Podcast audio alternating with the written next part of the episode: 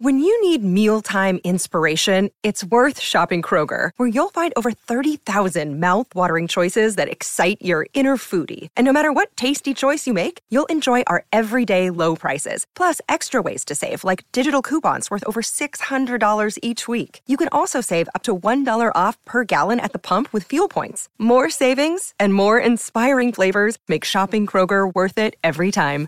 Kroger, fresh for everyone. Fuel restrictions apply. Another day is here, and you're ready for it. What to wear? Check. Breakfast, lunch, and dinner? Check. Planning for what's next and how to save for it? That's where Bank of America can help. For your financial to-dos, Bank of America has experts ready to help get you closer to your goals. Get started at one of our local financial centers or 24-7 in our mobile banking app. Find a location near you at bankofamerica.com slash talk to us. What would you like the power to do? Mobile banking requires downloading the app and is only available for select devices. Message and data rates may apply. Bank of America and a member FDIC. 92% of households that start the year with Peloton are still active a year later. 92% because of a bike? Not just bikes. We also make treadmills and rowers. Oh, let me guess, for elite athletes only, right? Nope. It doesn't matter if you're an avid exerciser or new to working out. Peloton can help you achieve your fitness goals. 92% stick with it. So can you. Try Peloton bikes, tread, or row risk-free with a 30-day home trial. New members only. Not available in remote locations. See additional terms at onepeloton.com slash home dash trial. At the Home Depot, we're dedicated to helping you build the skills that get your home projects done right. That's why we offer free and interactive online DIY workshops. During the live streams, our knowledgeable associates help you tackle your DIY projects no matter your age or skill level. You can learn how to install new single pole switches, as well as standard duplex and GFCI outlets. Register for free at homedepot.com slash workshops. The Home Depot, how doers get more done. Hey, what's up? This is Josh from Gold Room, and you're listening to Pantheon Podcasts. History in Five Songs with host Martin Popoff. A production of Pantheon Podcasts. Let's rock out with Martin. Well, hello again. Welcome back to another episode of History in Five Songs with Martin Popoff. Pleased, as always, to be part of the Pantheon Podcast Network, available on Spotify, iTunes, and over 40 other podcast platforms. All right, so this episode is one that I knew I was going to do at some point, anyways. I've been getting a lot of great. Um, suggestions on the Facebook page, by the way. Rick Ritzler just sent in a really cool one. The song's based on um, yeah, or or similar to uh, you know, and following um, Led Zeppelin's uh, "The Wanton" song. Um, so that's that's a really cool episode. I might do at some point. And and I've been getting other good episode uh, suggestions on keyboards and metal uh, stuff like that, gang vocals. Um, so yeah, we we've gotten some really uh, really cool ideas, and I'm probably going to act on some of those ideas. But um, this episode is going to be uh, another one that uh, that sticks academically to our idea. Uh, throughout all these episodes, you can pick certain episodes that tell the history of metal uh, in a, in a chronological fashion, and uh, we are just going to call this one the birth of thrash. Nice and simple. Um, but uh, you know, I wanted to mention that this is similar, and some of the concepts here are going to be uh, similar to ones talked about in an earlier episode we did on double bass drumming, because a lot of that is the birth of thrash. We covered Deep Purple Fireball in that, uh, Rainbow Light in the Black. Judas Priest Exciter, Motorhead Overkill, and Anvil 666. So I've broken this up uh, conceptually speaking. Um, you know, I break up the birth of thrash itself into these into these sort of three categories. There's the pre stuff, the roots of thrash. So that's kind of this double bass drum is a big thing about that. You you could talk about vocals. You could talk, talk about speed.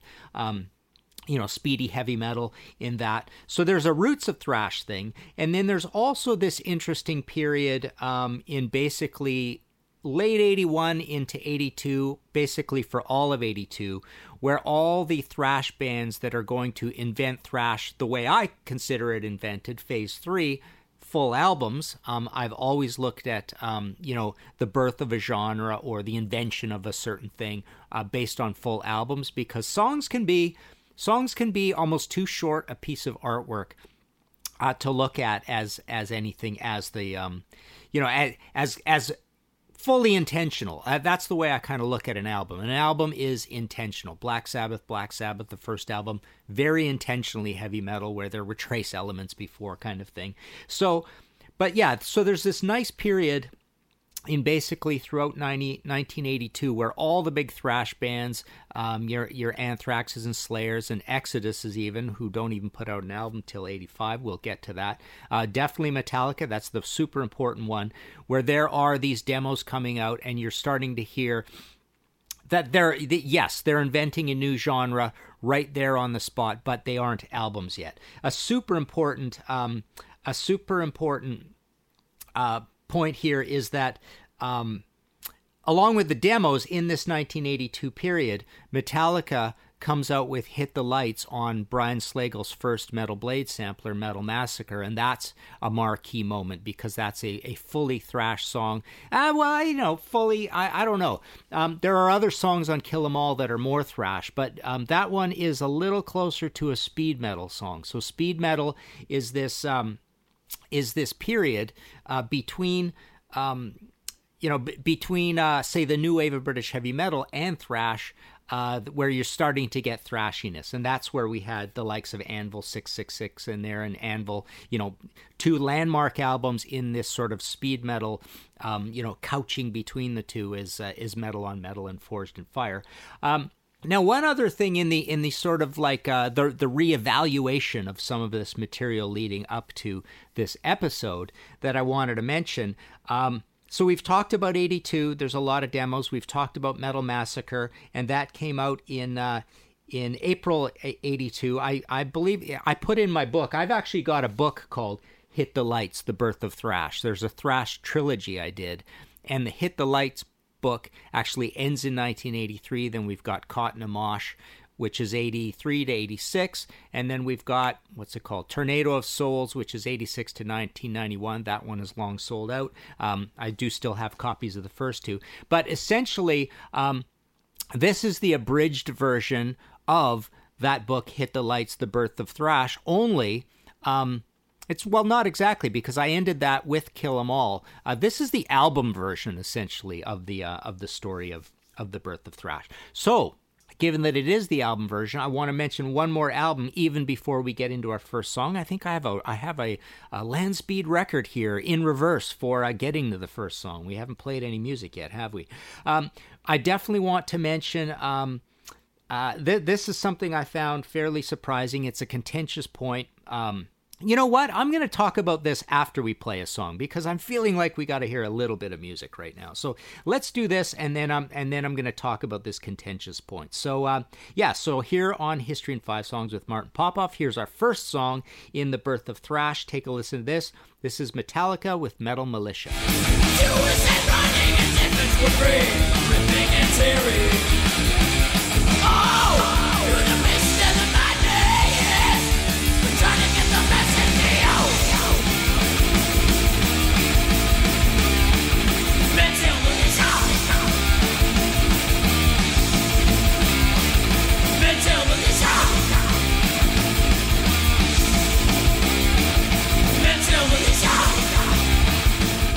All right, so Metallica came out with Kill 'Em All July 25th of 83. Uh, many, many people consider this the first thrash album of all time, including myself. But the contentious point I mentioned earlier is that there's another record that people look at as the birth of thrash. A lot of people will defend this to the death, and that is Exciter's Heavy Metal Maniac, band out of Ottawa, Canada. Um, they put out their first album on Shrapnel Records January 14th, 1983. So, uh, six months earlier than Metallica. Now, in the lead up to this episode, I wanted to reevaluate that record, so I played it again, and I do still feel um, it deserves to be semi left out or asterisked or or you know shoved into the uh, the speed metal camp with Anvil because it doesn't have the the disciplined palm muted um, uh, rhythm guitar work, the the quick right hand, as James Hetfield would say, um, or we would say of James Hetfield, put it that way. Uh, it's a little bit loose. Uh, Dan Beehler's drumming. He's got that hi hat open. He's just thrashing away. I mean, this is really this. This is an imp- important point because thrash to me um, is not thrashy. Uh, the only thrashy thing about thrash to me is a thrash vocal. Um, now, what I mean by that is, um, and this is a good uh, place to explain that is with the Exciter album, you get a thrash vocal, you get thrashy drumming, you get thrashy guitar because the, the chords are a little more open. It's a little more wall of sound, um, and you and you and you don't get the advanced song structure. I don't think uh, also, and the and the more sophisticated riffing that you get with the actual first thrash albums. So you know, coming from that whole uh, Mike Varney. Um, Shrapnel Records, speed metal, uh, Guitar Hero camp. Not exactly Guitar Hero uh, with John Ricci here. He's more of a like this is more. This is a thrashing album. It it really thrashes, but it's not thrash. Now, what I mean by that is, I think uh, one of the key tenets of thrash is you are trying to record as good as possible. You're trying to play as tight as possible. You have, like I say, that that machine gun chugging machine uh, rhythm guitar work. The drumming is tight the double bass drumming is tight.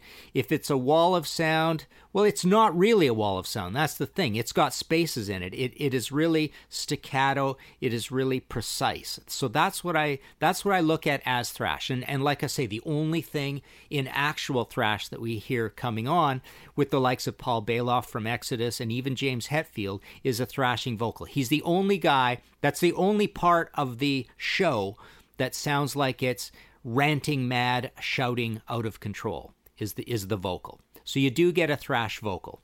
Um, or, or I mean, the one thrashy thing in thrash is the vocal. Put it that way. Um, but Exciter to me is just a little too speed metal. It's a little bit too rudimentary. It's a little bit too cavemanish. Um, so it's not exactly uh, thrash. So that's why I am going to leave this out. Other people look at you know early things like uh, like acid, uh, I believe from Belgium, um, suicidal tendencies, you know punk thrash crossover stuff. People look at early punk. I don't want to get all into that again because again that's kind of the thing I covered off in this in this double bass drum episode. Uh, Venom, Celtic Frost, leading up to this Tank Motorhead. Um, but yes, so that that is our first one. We are in the middle of 1983 and we get a definitive definitive thrash album.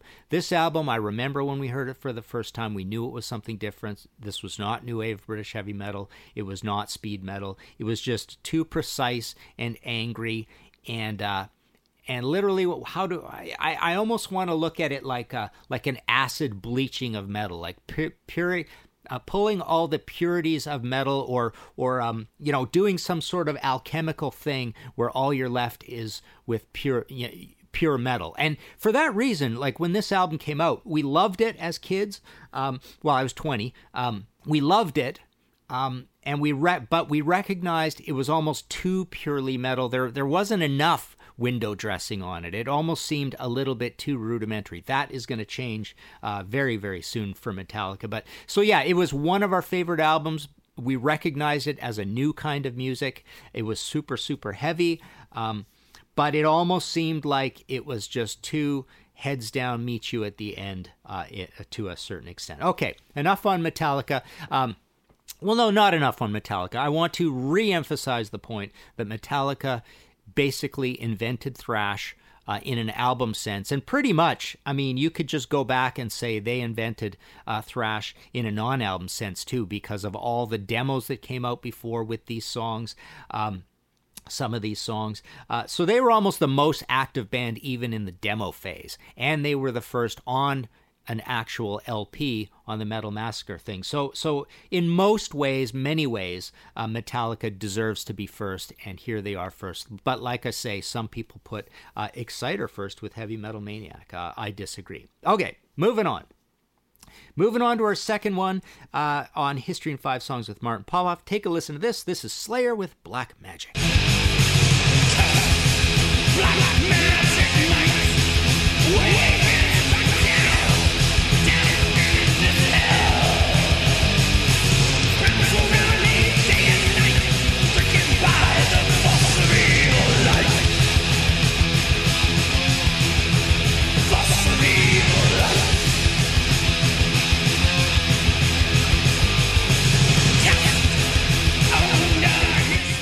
right, so Slayer, it's funny. Slayer sometimes gets even semi left out of this discussion because um, they are a band sort of like Motorhead that they're a little harder to uh, um, uh, categorize because they have a little bit of um and you know like Venom they have a little bit of the of um, you could put them in the black metal category and unlike Venom but unlike other bands later you can put them in the death metal category a little bit as well but um you know thrash is probably the main category you want to put Slayer into um you know they're considered one of the big four of the genre. But this is quite a commendable album to be coming out December 3rd, 1983 on Metal Blade. So here's Brian Slagel. He is super, super important in the invention of thrash. Obviously, he's right in there, uh, you know, releasing this stuff, championing this stuff. Metal Blade Records, you, you can't say enough about what Brian did uh, for all this. Um, but this is a pretty, uh, you know, it's it's a it's a funny album. We didn't love it as uh, as twenty year olds at the time. It was pretty good, but there's something about that wet, sloggy drumming uh, production uh, of the album. Um, the vocal was a little bit too hysterical. The Tom it's a little bit too Venom. So there's a little bit of Venom to this. Some of the some of the speeds on this album are not even all that accelerated, but I think what you get mostly out of this, and plus you had that, um, you know, the pollution of the of the black magic, or I mean, of the, um, you know, of the occult of the black metal, um, um, image to this band because thrash bands don't have that image, right? Thrash bands have more of a punk rock image and a and a punk rock look uh, or a street look. And Slayer, you know, Slayer was was doing like the um, you know, the Kiss, Motley Crue, Wasp sort of uh, all in black. They had a little bit of eyeliner that they got ridiculed for as well. Um, and and you know the the trappings, the props, a little bit a little bit Mercyful Fate even in, in that respect. Um, but you know you you go through this record and it's uh, it's pretty thrashy in a lot of places. It does have the discipline. That's the one thing I really like about it. It does have the lockstep guitars. Um, Kerry King and uh, and Jeff Hanneman. Um, you know so so it does have that key key key tenet of thrash which is which is those really machine gunning uh, machine forged uh, palm muted rhythm guitars. So that's that's a big um, part of thrash and slayer are doing that. All right so let's take a break and listen to our sponsors and we shall be right back with number three all right, here we are back again. History in Five Songs with Martin Popoff. Uh, let's play our third selection, and uh, and we shall discuss. This is Anthrax with Soldiers of Metal.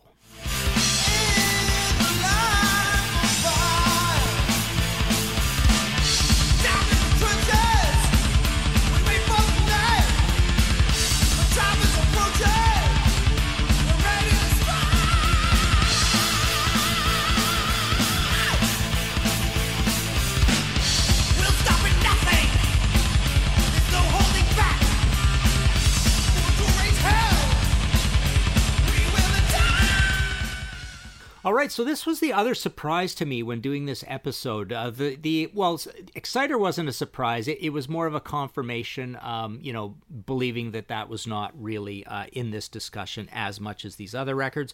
But Anthrax, you know, I always put them a little bit out of the discussion. Um, of this thrash thing because I always had this thing about the the first album Fistful of Metal, uh, released January of 1984, uh, as being a little bit speed metally and non thrash. Um, You've got Neil Turbin in here as vocalist. It's his only uh, record with um, with the band as vocalist. So Anthrax says has got a couple things going um, going as uh, as anomaly uh, type things against them. Number one, they're not from Los Angeles or San Francisco. Um, they're from all the way across the country, uh, East Coast, New York, uh, and and they have vocals, even when Neil gets replaced by Joey Belladonna, they have vocals that are a little more uh, traditional, high, regular singing vocals. Not not a scream, not a lot of vocal fry to what he's doing. So they were always kind of put a little bit out of it for that.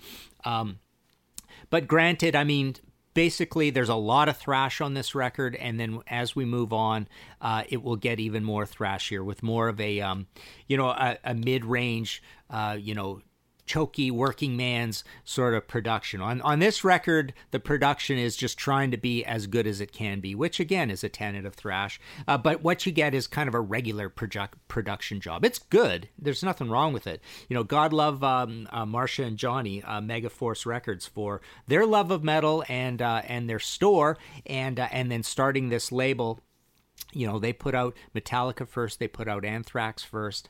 Um, so really cool that they did this. Uh, you should get johnny zazula's uh, memoirs. He's got a book out. Um, but uh, yeah so so my surprise actually was when i went and played this record again. Um, i pretty much cha- it changed my mind. There is a lot of thrash on this record. It is a thrash record. Um, so I, I'm going to uh, you know fully uh, two thumbs up for Anthrax being part of this discussion, and uh, and recall this is January 1984, so we're into the next year. Um, there really are only those two records in 1983 and nothing before that that I think fits. And so here we are, just literally the next month after the Slayer album with Anthrax coming in here. Okay, so we're up to number four. Uh, number four in our history in five songs, The Birth of Thrash. Take a listen to this. This is Metallica with Fight Fire with Fire.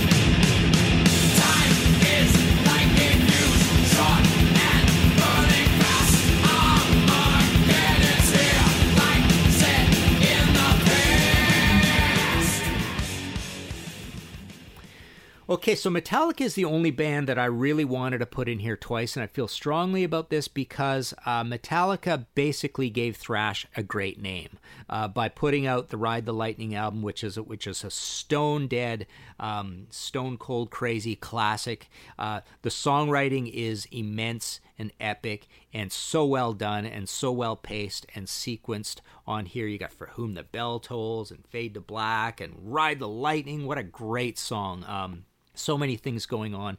But Fight Fire with Fire is just the heaviest thing ever made, probably up until that acoustic section ends and this song kicks off. So basically, July 27th, 1984, this is the heaviest song ever written of all time by anybody.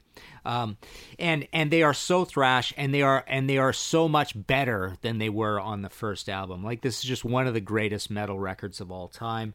Um, so they basically, um, you know, kicked an evolution of thrash literally just a just a year later and a handful of records later and they had and they made everybody realize that they had to raise their game. Uh, you know anthrax changes greatly uh, after their first record. Um, you know Megadeth's going to come along and they're and they're going to basically be you know realize that that there's this band uh, this this rival band. Of course Dave Mustaine gets kicked out of uh, Metallica and all that stuff and he he runs off angry and starts Megadeth and has a great career with it. Um, and then eventually he'll put out their thrash classic as well in Rust in Peace.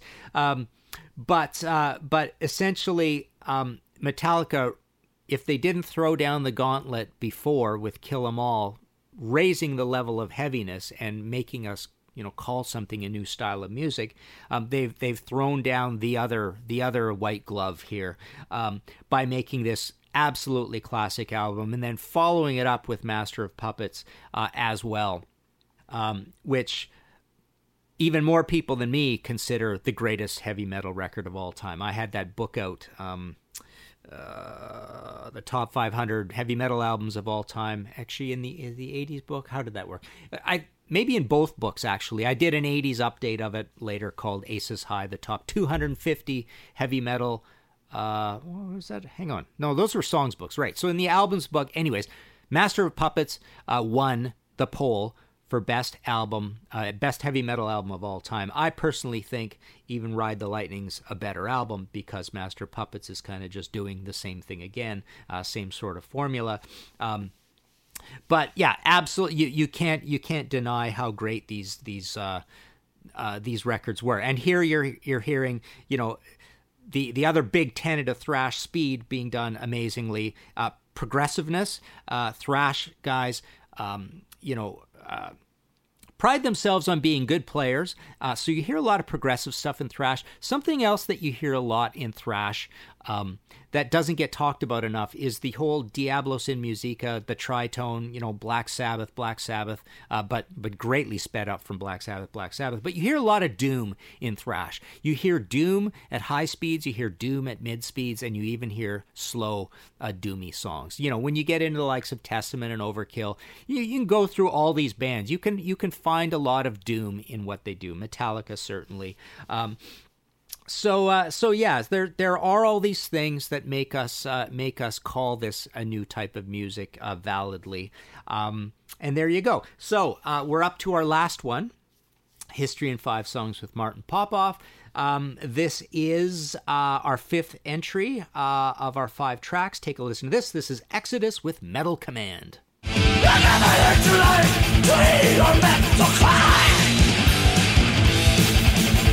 Obeying all our wills, all of us you defy A wall of sonic sound without turned up the dead A legendary vaccine to battle once again Fist out in the air, banging everywhere Flashing to the sound, Okay, so Exodus is a really special case in here. I had to put them in here, although we are already up into uh, April 25th of 1985.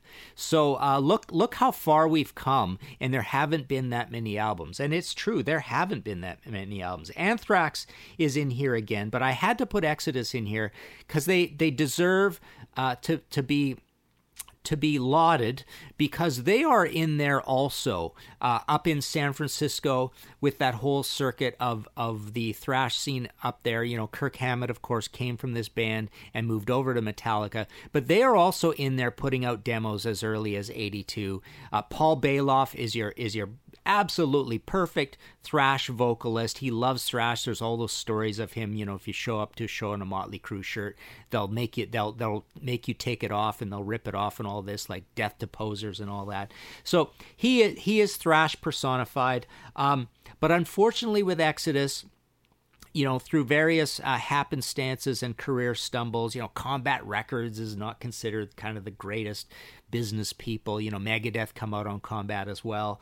Um, but through through all this and Kirk Hammett leaving, you know, lo- losing one of their key songwriters and guitarists, they don't get their record out, their full length record out for a long, long time after they started. So they started all, you know, all along with all these guys, but then they put out this Bonded by Blood record in in um, in April of 85 and it is a a really good thrash record. It is totally uh, thrash by definition, um, but unfortunately, they have already been bettered by Metallica and Anthrax. I mean, there's there's already better writing out there. Slayer is coming out, you know, haunting the chapel, and uh, and Hell awaits. So thrash is moving along. Things are happening. Um, Megadeth is coming along with um, with Killing is My Business and Business is Good.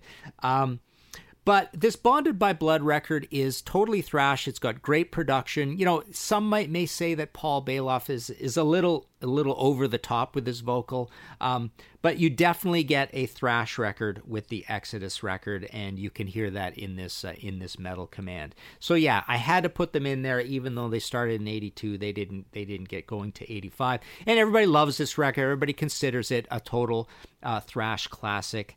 Um, and that's it. There you go. So those are those are like I say. There's there's the roots. There's the trace elements. There's that big demo phase. There's hit the lights on Metal Massacre. Um, you know the certain things even on the um, on the U.S. metal samplers that that uh, that Mike Varney was putting together. Um, but Again, I've always had this bias. I really believe things are invented fully in an intentional way when we get full albums of this stuff. And these are the full albums that I think constitute episode 43, The Birth of Thrash. So there you go. I will leave that uh, with you. Um, go take a listen to this stuff. Please go to the Facebook page and tell us what you think. Uh, the History in Five Songs. Um, there's a Facebook page. There's my regular Facebook. There's my uh, public person Facebook page. Um, you know, Twitter as well. Uh, you can email me at martinp at inforamp.net with suggestions. I'm getting a lot of cool suggestions, a lot of cool comments, and I love when I put these episodes together. People tell me what I missed or what I should have put in. That's kind of cool. But uh, but yeah, you can go to martinpopoff.com uh, for all my books. Uh, this was a busy week. I'm actually doing this at the last minute because I had a new Rush book called Anthem, Rush in the 70s, and a new Saxon book come out called Denim and Leather, Saxon's First 10 Years basically one day apart. So it's been crazy with PayPal orders and stuff like that. Um, but yeah, glad I finally knocked this down. Uh, looks like we've got uh, another uh, pretty long episode. I, they all kind of come in the same, don't they? Um, so I will leave that with you. Thanks again, uh, and we shall see you again next time.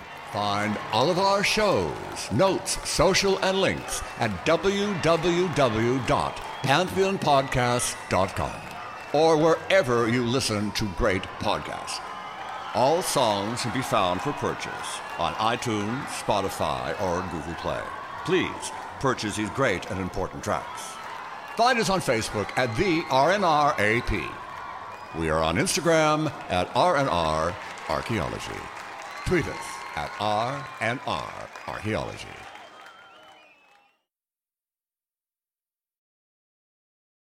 Ninety-two percent of households that start the year with Peloton are still active a year later. 92% because of a bike?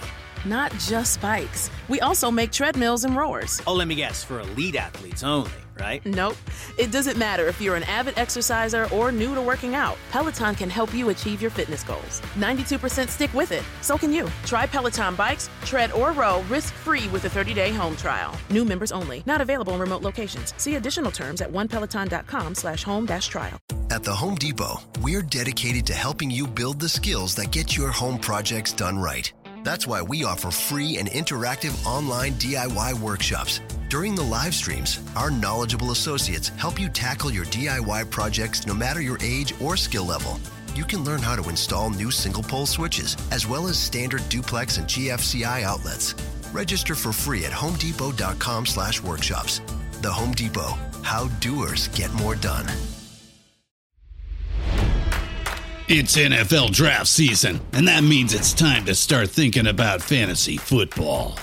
FantasyPoints.com features industry leading experts and prognosticators using proprietary hand charted data to help you score more fantasy points. FantasyPoints.com is the place to go for whatever kind of fantasy football you play. Whether you play fantasy football, daily fantasy sports, or do a little bit of everything, Fantasy Points has the meticulously researched content to guide you to victory.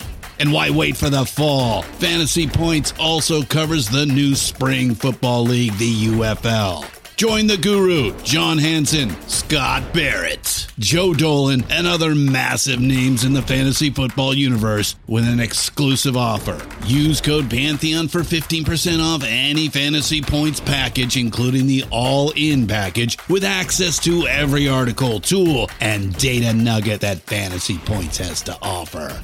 That's fantasypoints.com and code Pantheon for 15% off at Fantasy Points. Fantasypoints.com, code Pantheon. Score more fantasy points.